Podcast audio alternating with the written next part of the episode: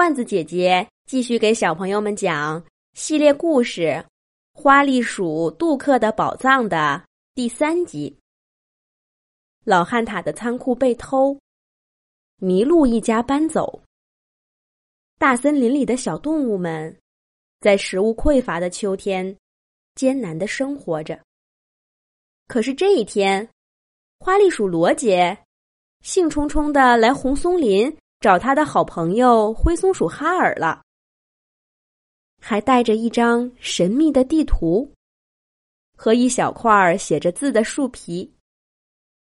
哈尔惊喜的发现，这竟然是传说中杜克的藏宝图。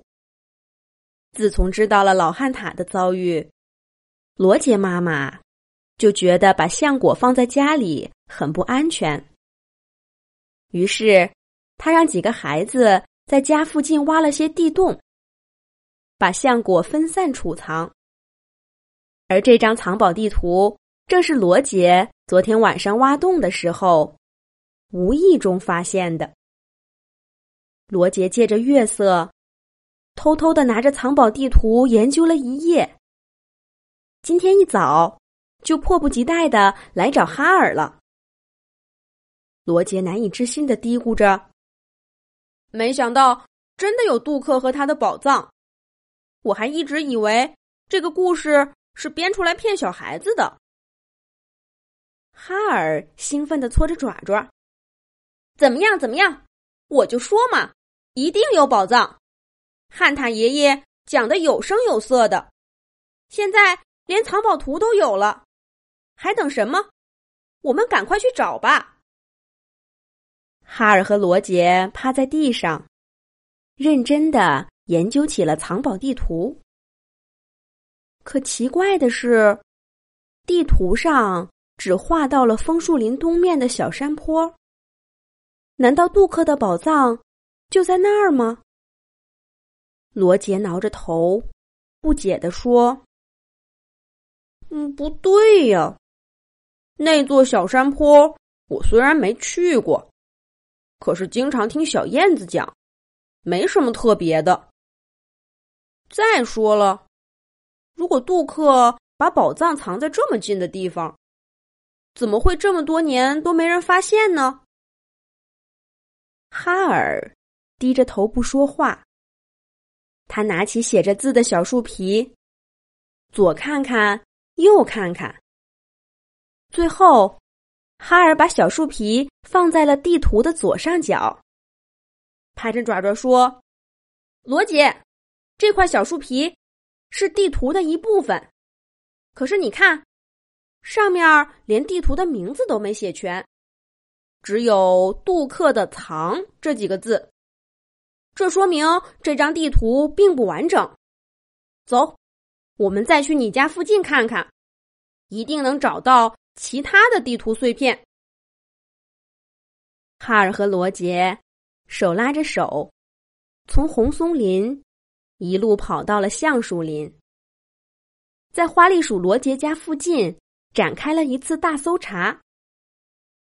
他们把埋藏好食物的泥土一层一层的翻开，里面的橡果滚得到处都是，可累得满头大汗。却一无所获。看来，这里的藏宝地图只有罗杰找到的这一张。那还怎么找宝藏啊？哈尔和罗杰垂头丧气的坐在地上。一阵冷风吹过，画着地图的树皮卷儿被吹得呼呼作响。写着字的那一小块儿直接被掀起来。翻了个个儿，罗杰赶忙伸着爪爪按住了它。咦，这是什么？罗杰发现树皮的背面有些古怪。他凑近了，眼皮贴着树皮的纹理看过去，只见上面刻着几个不起眼的小字。罗杰轻声读了出来：“只有枫叶。”知道秘密，枫叶知道些什么呢？哈哈，我知道了，一定是宝藏的秘密，说不定下一块地图碎片就藏在枫树林里呢。哈尔，咱们出发去枫树林吧。灰松鼠哈尔点头表示同意。两个好朋友约定，两天以后，在老汉塔讲故事的地方碰面儿就分头回去准备了。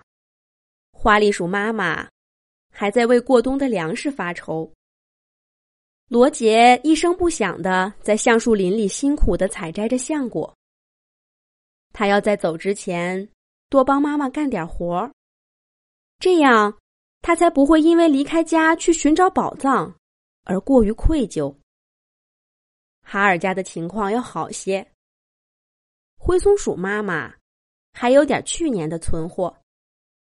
可是哈尔也跟罗杰一样，不停的采摘松子。从地图上看，枫树林在橡树林的东南方向，气候温暖，没有哈尔家里这样的红松林，自然也吃不到香喷喷的松子。哈尔准备多摘点儿，带在路上。想家的时候，拿出来吃。两天时间，在忙忙碌碌中很快过去了。约定的时间到了，花栗鼠罗杰在树叶上工工整整的给妈妈写了一封信，背着小背包出门了。灰松鼠哈尔。已经在约定地点等候多时了。他背着一个比罗杰更大的背包，里面装着满满登登的松子。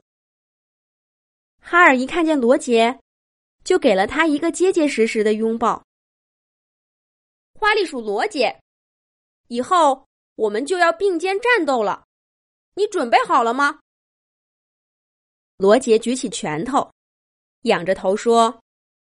灰松鼠哈尔，让我们向着宝藏出发吧。然而，雄心壮志可不意味着一路坦途。哈尔和罗杰还没走出橡树林，就遇到麻烦了。高高的树枝上传来了一个低沉的声音：“哼哼，两个小家伙，谁给你们的胆子？”竟敢来我威力大王的地盘儿！哈哈，还装着两个包裹，一看就装满了好吃的。放下包裹，离开这儿，我威力大王就放过你们。哈尔和罗杰吓了一跳，赶紧背靠着背站着，往树顶上看。这时候，一条黑影嗖的一下从树顶上跳下来，落在了哈尔和罗杰的面前。这是谁呢？哈尔和罗杰会不会遇到危险呢？下一集，罐子姐姐接着讲。